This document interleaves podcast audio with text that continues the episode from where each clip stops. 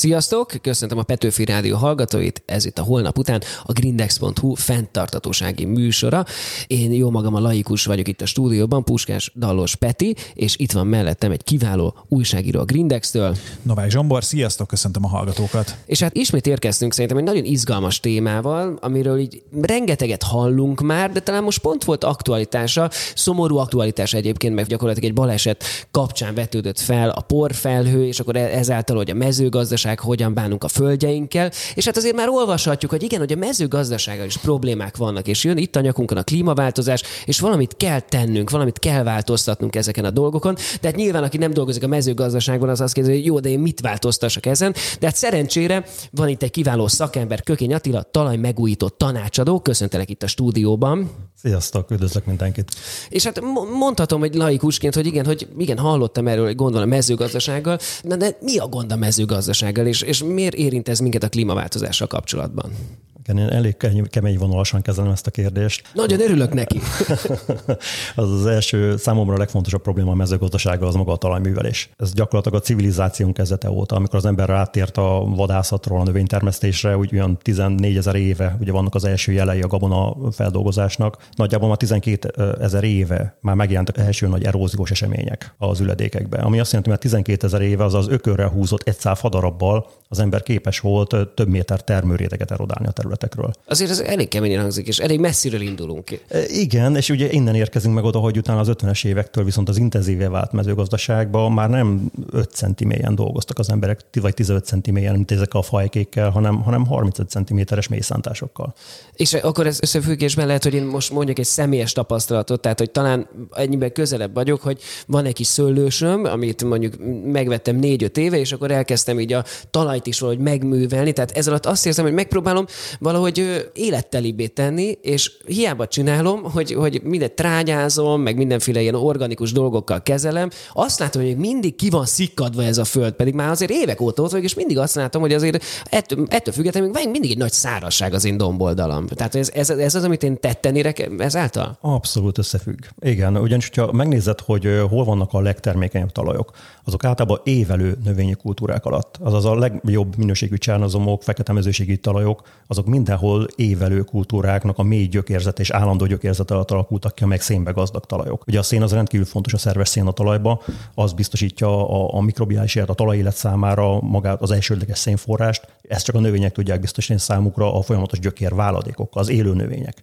Amikor ez kiesik a rendszerből, akkor megszűnik a talajfejlődése, onnantól romlik gyakorlatilag folyamatosan, már pedig az első talajmunkával felszámoljuk ezt, a, ezt az élő közösséget. És gyakorlatilag minden egyes talajmunkával vesztünk a szénből abból a szénből, ami, ami építeni a talajt. És hogyha egy talaj nem fedett növényekkel, akkor gyakorlatilag ott nem beszéltünk életről. Anélkül pedig a talaj ugye folyamatosan degradálódik. Ugye, ahogy, ahogy tapasztalhattad, egy művelt talajon ott gyakorlatilag az első eső már elhordja. Ugye egy nagyobb csapó eső már elhordja a talajfelszínt. Ez a klasszikus eróziós események. Ugyanígy, ahogy a szél is nyilván megkezdi a könnyebb talajrészeket, mint ahogy tavasszal is voltak ezek a porviharok ugye az autópályák mellett, ez körülbelül ugyanaz a történet a megművelt száraz talajfelszínt. Az azonnal fölkapja a szél, bizonyos bizonyos szélsebesség fölött, és elkezdi szállítani. Amíg egy alacsonyabb a szélsebesség, addig nyilván alacsonyabban, addig is a területen belül rendezi át a, a felszínt. Amikor viszont megnő a szélsebesség, mondjuk egy 40-50 km fölött, akkor viszont már az tábláról is elfújhatja nagy távolságra. És ezt, ezt csak kizárólag úgy lehet megakadályozni, ha nem műveljük a talajt, és az a talaj állandóan takart élő növényel vagy mulcsal. De akkor végig is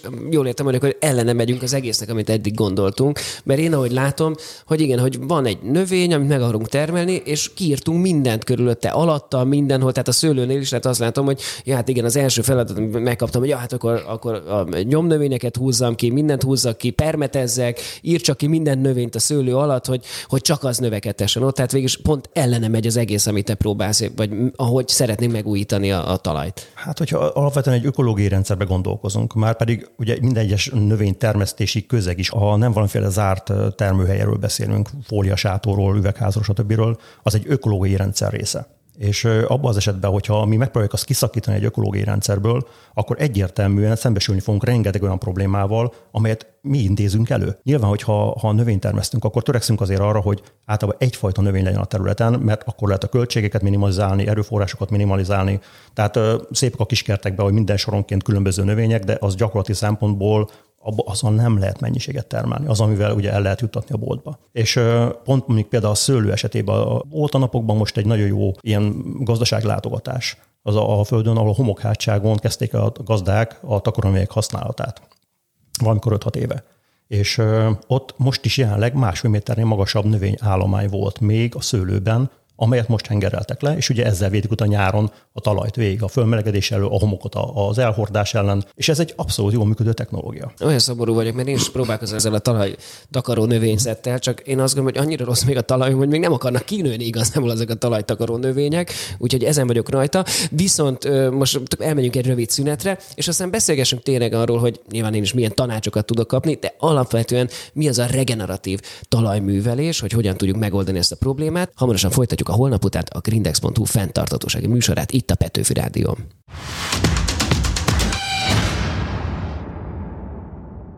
Sziasztok! Folytatjuk a holnap után a grindex.hu fenntartatósági műsorát itt a Petőfi Rádión. A mai vendégünk pedig Kökény Attila, talaj megújító tanácsadó, és hát itt az első blogban végignéztük azt, hogy milyen károkat okoz tulajdonképpen a mezőgazdaságnak a mai vagy a modern formája is okozott az elmúlt évtizedekben, és hogy az erózió egyébként akár a tavaszi porvihar kapcsán is milyen már most is kézzelfogható problémákat okoz. De akkor nézzük meg egy kicsit, hogy hogyan tudnánk ezen változtatni, és milyen megoldási lehetőségek vannak, mert hogy hogyha jól gondolom, akkor ez a regeneratív mezőgazdaság, amivel te foglalkozol. Igen, ezzel foglalkozok nagyjából most már 13 éve hogy ennek a keretrendszerét próbálom adaptálni Magyarországra. Ez azért nehéz feladat, mert Magyarországon nagyon kevés kezdeményezés volt, alapvetően magával a no kapcsolatban is, azaz a direkvetéssel kapcsolatban, ahol semmilyen talajmunka nem előzi meg a vetést. 60-as években, 80-as években, 90-es években voltak rendszeresen kísérletek, mindegyik sikeres volt, majd utána eltűntek, tehát nem folytatták tovább a tevékenységeket különböző okok miatt minden esetben. Úgyhogy én abszolút külföldi forrásokból indultam el, és megpróbáltam olyan területeket találni világszerte, aminek hasonló a klímája, talajviszonyai, mint a magyar viszonyok, mondjuk Észak-Amerikába, Ausztráliába, tehát nagyon kitett környéken gazdálkodnak az emberek, nagyon gyenge talajokon, kevés csapadékkal, akár 200 mm éves csapadék alatt. Tehát, hogy egy olyan rendszert tudjak létrehozni, ahol minimális természeti erőforrásokkal is megvalósíthatóak a legalább átlagos termések, de inkább az átlag fölötti termések. És ugye ez, ez a, ezt a keretrendszert fordítottam én magyarra, majd talán megújítom mezőgazdaságnak, hogy legyen valami magyar szó is rá. És ugye ez az a rendszer, amit én egyfajta ilyen átállási folyamatként látok jó kivitelezhetőnek. Ugyanis a, a klasszikus nóti látállás mondjuk az usa úgy történik, hogy egyik évben még lehet, hogy művelik a talajt valamilyen eszközzel, vagy szántással, vagy akármivel, bár ott már nagyon-nagyon régóta nem szántanak, szinte már nem is ismerik az ekét. És egyik évre állnak a másikra, és akkor egy két-három év nagyon kemény küzdelem van, gyenge hozamokkal, amíg a talajnak elkezd beérni a szerkezete a, a növények, takarónövények hatására. Én jobb szeretem azt, hogy egy átmeneti állapottal, átmeneti fázisokkal haladunk előre a nótil felé, ahol az évek során, egy, mondjuk egy általában egy négy-öt év során fölépítünk egy olyan talajszerkezetet, egy olyan vízstabil talajszerkezetet, amiben magasabb a szerves tartalom, jóval több a növényi gyökér által létrehozott stabil pórus, megjelennek a giliszták, elkezd fejlődni a talajélet, ami már biztosít egy biztonságos hátteret a növény számára. Megütötte fülem ez, hogy vízbiztos talajréteg, és most csak azon kezdtem el gondolkozni, hogy az elmúlt években, főleg tavaly a hőhullám kapcsán végig tudtunk menni ugye az országon, hogy mindenhol elszáradt napraforgókkal találkoztunk, és hogy egy kicsit az is a kérdésem, hogy akkor ez a megoldás, ez a regeneratív mezőgazdasági eljárás, amivel te is foglalkozol, erre a kihívásra is, tehát a klímaváltozás kapcsán egyre szárazodó nyarakra is megoldást tud adni. Ez abszolút választ tud adni. Mondjuk tavaly azért voltak békésben is olyan részek, hogy 80-100 mm csapadékkal tudtak csak gazdálkodni az emberek, Na most arra a regeneratív mezőgazdaság se ad választ. Ugyanis egy olyan környéken, ahol ennyi csapadék van csak egy évben, ott ne számítsunk tavaszi növényekre. Tehát nem tudunk olyan növényt, ami tavasszal vetünk, és megnő ilyen környezetbe. Az agávén kívül talán. De alapvetően a gabona növények alkalmatlanok az ilyen környezetre. Viszont bárhol, ahol ennél több csapadék volt, ott azok a termelők, akik ezzel a takarónövényes nótilá dolgoznak már, azok mindenhol egy-két tonnával többet takarítottak be, mint a hagyományos technológiával dolgozók. Tehát egyértelműen magasabb víztartalommal tudunk ezekbe a területekbe, vagy magasabb nedvességtartalommal tudunk ezekbe a területekbe dolgozni, és számos olyan elemet használunk mi azon kívül, hogy védjük a talajt, ugye nem munkáljuk a talajt, nem műveljük a talajt. Minden is talajműveléssel 10-15 mm nedvességet vesztünk körülbelül a talajból. De amikor a takarónövények bejönnek a rendszerbe, és a takarónövényeket úgy használjuk, hogy elvetjük mondjuk augusztus elején, fönt hagyjuk őket február végén, márciusig a területen, addig ezek a növények mondjuk október végétől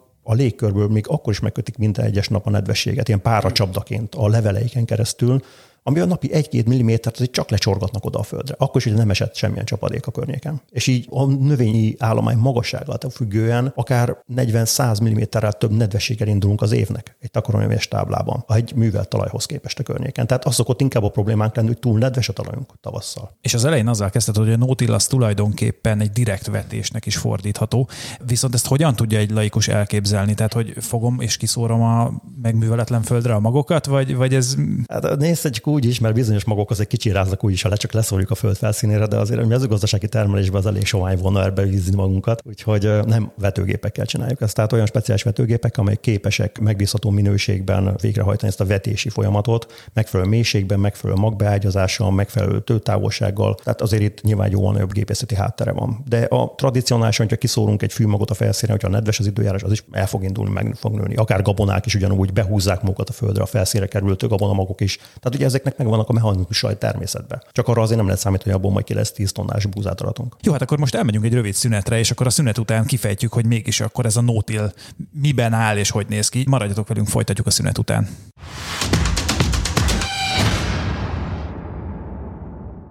Sziasztok! Folytatjuk a holnap után a Grindex.hu fenntartatósági műsorát itt a Petőfi Rádión, és hát már beszélgettünk arról, hogy igen, mi a gond a mezőgazdaságunkkal, mit jelent a regeneratív mezőgazdaság, és hogy ennek egyik eszköze a no-till, de hogy kicsit mélyedjünk bele akkor, hogy mit jelent ez a no-till, hogy ezt hogyan képzeljük el, hogy miben más, mi a technikája, és, és miben hoz ez, ez megújítás az eddigi technológiákhoz képest. A no-till magában az nem egy összetettnek tűnő tevékenység, mert igazából arról van szó, hogy van egy brutálisan fölépített vetőgépünk, amelyel akármilyen körülmények között bele, hogy bele tudjuk préselni magot a földbe. Akár úgy is, hogy mondjuk egy két méteres takaronövényt hengerlünk le, és abba a hatalmas mulcsba vetjük el a következő növényi kultúrát. Azonban az, hogy ezt tényleg sikeresen meg is csinálja az ember, ahhoz nem elég a képet megvenni. Tehát az tényleg meg kell tanulni először is magát, az, hogy milyen faktorok segítik az embert abba, hogy ez sikeres is legyen ez a vetés, mert egyes van egy nótiles gazdának az, amikor elvetette magot. Utána nincsen korrigálási lehetőség. Tehát úgy kell fölkészülni, úgy a gép ismerettel, úgy a talajok felkészítésével, úgy akár a fajta ismerettel is, mert másképp reagálnak bizonyos növényfajták, mondjuk egy kukoricán belül is egy bizonyos fajták a, a különböző termesztési körülményekre.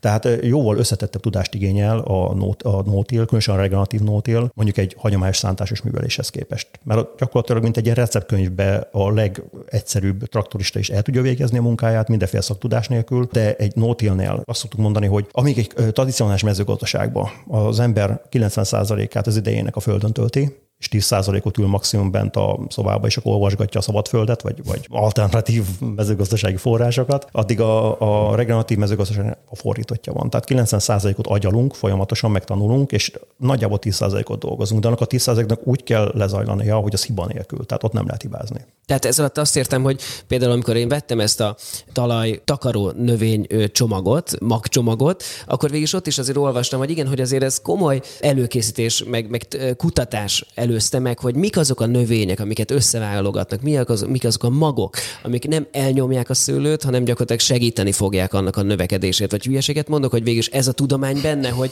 mit szeretnék termeszteni, és mi az, amit, amit én így, így tudok mellévetni, vagy amivel gazdagítani tudom, és nem gyakorlatilag kinyírom majd a növényt vele? Abszolút helytálló annak a feltételezés, hogy ez egy tudomány, hogy, hogy milyen takarónövényt, milyen környezetben, milyen növényi kultúrához, milyen társításban, milyen növények közé, tehát ezek nagyon fontos faktorok, milyen talajra, akár milyen mikroklímára. Tehát ennek, ennek nagyon jó irodalma van egyébként. De hogy például pont a szőlőbe, ugye, ami valószínűleg azt a keveréket ismerem, amit te használtál, az egy rendkívül kis biomasszát létrehozó keverék, az gyakorlatilag egy ilyen környékbeli gyomnövényeknek a kultúrája, ilyen természetes vegetációnak, az nem alkalmas arra, hogy nagyon szerves anyagot gyarapítson. Ahhoz, hogy szerves anyagot gyarapítsunk a talajba, évi legalább 10, de inkább 15 tonna biomasszát kéne termelnünk. Tehát az gyakorlatilag a gyökér és a föld feletti biomassa, amit a növény ugye szárba, levélbe, stb. létrehozunk. Ezért van az, hogy például amikor a homoki szőlőket is javítjuk, vagy akár még ilyen gyenge talajú, mert általában a szőlősök erodáltak mind, ugye a sok-sok tárcsázásnak, meg a megszokott talajmunkáknak köszönhetően. Ezért először mindig a rozsos bükkönykeverékkel dolgozunk. Mi ez két primitív növény, nagyon kicsi erőforrás igényel, viszont nagyon nagy biomasszát tud hozni, Aha. és egy ilyen kiegyenlített 50 kg körüli nitrogént biztosít a, a területnek, amihez nem is szabad többet adni a szőlőnek, mert ugye egy nagyon erős hajtás növekedéssel reagál. Tehát ezért, és akkor itt azzal elérünk egy más, akár egy másfél méteres növényállományt, amit utána lehengerlünk, a gyökér belekorhat a talajba, ott már számol számolhatunk körülbelül egy olyan 10-11 tonna biomasszával. Az már képes arra, hogy védje a talajt, építse a talajt. Az ilyen kis termetű növények azok a semminél jobbak, mert az eróziót megfogják mondjuk, de más szolgáltatást nagyon nem várhatunk tőlük. Aha, és akkor arról beszélünk, hogy gyakorlatilag éveken keresztül nekünk építenünk és gazdagítanunk kell azt a termelést. Tehát amit mondtad, hogy 10%-unk van erre, ez a 10% az azt jelenti, hogy ez éveken keresztül van 10%-unk, tehát mindig figyelnünk kell az, hogy mi az, amivel akkor ki tudjuk egészíteni ezt a növényállományt, és együtt tudjunk fejlődni gyakorlatilag a növényeinkkel. Pontosan, tehát ez a nehézsége az egész regeneratív mezőgazdaság, hogy ez egy adaptív rendszer. Azaz folyamatosan figyeljük, hogy változik a talaj, hogy néznek ki a növények, folyamatosan adatokat gyűjtünk, növényi nedvet vizsgálunk, ellenőrizzük azt, hogy hogy fejlődnek azok a növények, milyen tápanyagokat vesznek föl, akár évre, évről évre változó mennyiségbe, és úgy próbáljuk meg őket kiegészíteni nagyon-nagyon minimális inputokkal, hogy egy optimális természintük legyen, lehetőség szerint a minél alacsonyabb költséggel. De alapvetően folyamatosan igen, alkalmazkodunk. Alkalmazkodunk a területnek a változásához, ugyanis amikor elkezdünk, elkezdjük csökkenteni a művelési intenzitást, vagy nagy Isten áttérünk a nótérre, teljesen megváltozik a gyomflórája a területeinknek. Belekezdünk egy ökológiai szukcesszióba, ahol a műveletlen talajból, a földfelszínből, ami mondjuk egy természeti csapás után, egy földomlás után, egy vulkánkitörés után keletkezik, most az a mérhető össze egy szántott terület mondjuk. Tehát a nullával, ahol semmilyen növényi élet nincsen. És a természet ugye elindít egy szucessziós folyamatot. Elindulnak a egysétőek, elindulnak az, az algák, elindulnak a gyomnövények, akik a pionnír növények, hogy ezt gazdagítsák a szerves anyagot a talajba. Ugye ezért küzdik minden termőföldet művelő ember folyamatosan a gyomokkal, mert azok a szerencsétlen egynyári gyomok azok más csinál, csak javítani szeretnék a területet, be szeretnék tölteni, hogy ne maradjon csupasz talajfelszín. Viszont amikor elindulunk a nótilbe, nem egy esetben a cserjék települnek be a területre. Tehát annyira durván megváltozik az egész ökológiai fejlettség annak a területnek, hogy már inkább az erdőnek megfelelő az a terület. Tehát annyira megváltozik a bakteriális gombás aránya, hogy már, már a cserjéket hívja be a területre. Tehát mondom, hogy folyamatos alkalmazkodásra van szükség ebbe a termelési technológiába. Elképesztő, és hát akkor végig Zsombor az előző blogban említette, hogy akkor ez nem csak annyi, hogy elszorom a magokat, és akkor most is az is kiderült, hogy nem csak annyi, hogy elszorok egyszer egyfajta magot, aztán majd valami lesz, hanem ennek komoly tanulási folyamat ez, hogy ezt megtanuljuk, és tényleg megújítsuk a talajt. Viszont akkor megint elmegyünk egy rövid szünet, és hát beszélgessünk majd arról a szünet után, hogy hol tartunk itt Magyarországon, ebben a regeneratív mezőgazdaságban, és milyen akadályokkal kell szembenézni, és mi lehet ennek a jövője. Maradjatok velünk, hamarosan folytatjuk a holnap után a grindex.hu fenntartatósági műsorát, a szünet után jövünk vissza.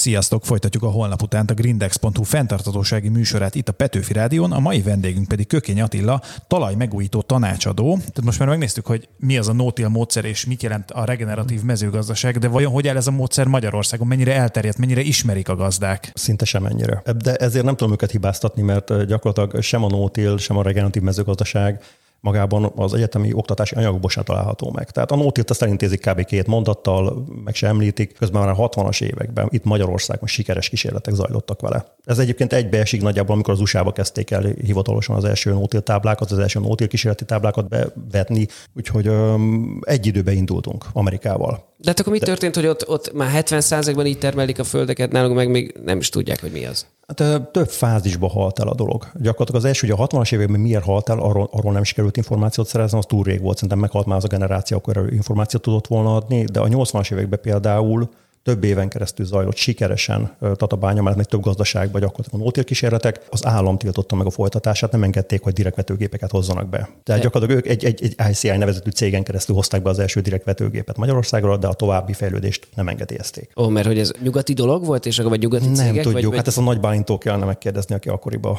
felelős volt a mezőgazdaságért, úgyhogy nem tudjuk az indokokat, hogy miért. most nem tudjuk megkérdezni. Igen, és akkor ugyan a 90-es években is zajlottak nagyon sikeres kísérletek, de az gyakorlatilag úgy néz ki, hogy a Magyarország nagy gépkereskedői azok gyakorlatilag betolták a fiókba, és nem folytatták tovább. Én szerintem a mai napig nem tudok szabadulni attól a gondolattól, hogy ez egy jelentős értékesítési kiesést jelentene mondjuk, hogyha csak direktvetés zajlana az országban. Nem kell nagyon gépet eladni hozzá, vetőgép kell, egy permetezőgép, és akkor nagyjából megvan a termelőnek a, a gazdasági felszereltsége. Nem kell koptatni az ekevasat, kultivátorokat, rengeteg-rengeteg inputot használni. Tehát azért érdekeket sértene tulajdonképpen gazdasági érdekeket, hogyha átállnánk nótírre országszerte. Bizonyos köröknek a gazdasági érdekeit, természetesen a termelők jobban járnának vele az ország is jobban járna vele, de bizonyos érdekek, érdekköröket igen sérti. Egyébként itt a szünetben felmerült, hogy sokszor beszélünk arról, hogy a nagyüzemi mezőgazdaság hogyan teszi tönkre a környezetünket, de a nótil az hogy jön ehhez? A nótil az szembe megy a nagyüzemi mezőgazdasággal, vagy inkább annak egy válfaja, vagy kiegészítője tud lenni? Hát ez is egy nagy üzemi mezőgazdaság. Tehát alapvetően beszéltünk, persze a háztáji körülmények között is lehet csinálni, én is így dolgozok a kertemben, semmit nem csinálok, úszik az egész mindenbe, de mégis megtermeljük azt, amire szükség van de alapvetően nem egy helyen a világban olyan akkora táblákon nótilleznek, hogy 24 órát megy egy irányba a traktor. Tehát gyakorlatilag, mint Brazília, Dél-Amerika, gyakorlatilag a fő szója exportőrök például jelentős részben ezekkel a technológiákkal dolgoznak, és látják el a világot fehérje növényekkel azaz semmilyen gond nincs azzal, hogy most meddig skálázzuk ezt a technológiát. Alapvetően amit segít ez a technológia, azon kívül, hogy a termelőknél jóval több pénz marad, jóval kisebb költséggel dolgoznak, emellett viszont ugye az eróziós károk megszűnnek a segítségével, kevesebb mennyiségű inputra van szükség, úgy műtrágyában, úgy növényvédőszerben ez a technológiával, úgyhogy sok oldalról pozitív hatása van, és igen, tehát azokat a mezőgazdasághoz kötött problémákat, mint, mint a, az élővizekbe jutó növényvédőszerek, élővizekbe jutó műtrágya maradékok, vagy akár trágya maradékok, ezek a rendszerek felszámolják. Mert gyakorlatilag, amit egy no táblára leesik csapadék, az ott marad. Tehát nem, nem látunk porvihart, nem látunk iszaplavinákat. Ott, hogyha ki is van jutatva valamilyen növényvédőszer, az ott marad. Nem, nem mosódik, nem ki a területről. Ki. Igen. Tehát egy zárt rendszerben dolgozik, tehát ez a szennyezési potenciálja jelentősen lecsökken. Emellett pedig folyamatosan arra törekszünk, hogy minden inputból kevesebbet használjunk. Növényvédőszerből, műtrágyából, bármi, ami pénzbe kerülhet, vagy, vagy bármilyen módon kívülről kerül be a gazdaságba. Egy nagyon jó példám van, hogy hol lehet eljutni. Most de szlovákoknál jóval előrébb vannak Magyarországon. Nagy gazdaságokban, több ezer hektáros gazdaságban végzik már 7-8 éve minimum ezeket a, ezekkel a technológiákkal a növénytermesztést. Az egyik ilyen szlovák gazdaságban eljutottak már oda, hogy 10 tonna fölötti kukoricát arattak már úgy, hogy már sem műtrágya, sem növényvédelem nem volt a rendszerben. Csak kizárólag direktvetés. És egy klasszikus rendszerben hogyan néz neki a kukorica? Tehát egy műtrágyás, intenzív mezőgazdasági körülmények között az hány tonna szokott lenni átlagban? Hát átlagban 6-7 tonnák vannak Magyarországon. Tavaly vagy hármat sikerült összehozni. De egyébként, akikkel beszélsz, azok nyitottak erre a technológiára, és egyébként képesek változtatni a szemléletükön? Hát én hivatásszerűen elég sok termelővel beszélek, mert ugye Nyugat-Magyarországon is zajlik olyan magántőkés program, ami segíti a termelők átállását eh, ebbe a regeneratív keretrendszerbe. Van, aki már elvetette az első nótil tábláit, tehát eh, abban a körben én azt látom, hogy van némi hajlandóság, de ez a Magyarország termőföldjeinek 0,1%-át se éri el körülbelül. Van egy egyesületünk, ugye ez a Talajmegújtó Gazdák Egyesülete. Van köztük olyan, aki Gyoma Android környékén 60-as, 70-es kötöttségű földekben is nótillel termel sikeresen, tehát az Magyarország legkötöttebb talajhoz tartozik egy olyan régió, az a régi zsisföldek gyakorlatilag, aminél nincsen agyagosabb, rosszabb kezelhető terület, és ott is sikeresen lehet végezni ezt a munkát. Én azt látom, hogy az oktatás szerepe a legfontosabb. Tehát amíg nem kerül be az oktatásba, nem kerül be a mainstreambe ez a vonal, ugye addig nem is várhatunk változást. Tehát nagyon jó, hogy itt van ez az eszköz, itt van ez a keretrendszer előttünk, csak ezt látni kéne az embereknek, hogy akik kijönnek már agrárszakemberek, azoknak ne legyen ismeretlen ez a történet, ne azt mondják, amikor kikerültek, hogy amikor belekezdenek a regionális mezőgazdaságba, hogy mindent elfelejthetnek, amit az egyetemen tanultak. Mert többször kaptuk már meg ezt. És ha jól gondolom, ebben tud segíteni egy picit a hírleveled is, amit hogyha beírják a nevedet a keresőbe, akkor biztos, hogy meg megtalálják majd a hallgatók is, és ott hétről hétre nagyon izgalmas cikkekkel a témába vágó, és egyébként a téma határterületén lévő cikkekkel tudott felvilágosítani az embereket közérthetően erről a témáról. Ezzel az érdeklődésnek kell megszületnie, hogy valaki másképp lássa a területeit, másképp lássa a saját porviharát, iszaplavináit, hogy az nem egészséges, valami valahogy másképp kéne helyette dolgozni. Azt ígértem, hogy én biztos fel fogok iratkozni a hírlevélre, és hát köszönöm szépen, hogy ezen a héten is hallgatatok minket itt a Petőfi Rádión. Ez volt a holnap után a Grindex fenntartható.hu fenntartatósági műsora. Jövő héten újabb izgalmas fenntartatósági témákkal jelentkezünk. Addig is olvassatok minket a grindex.hu-n, illetve kövessetek minket a social média felületeinken. Sziasztok!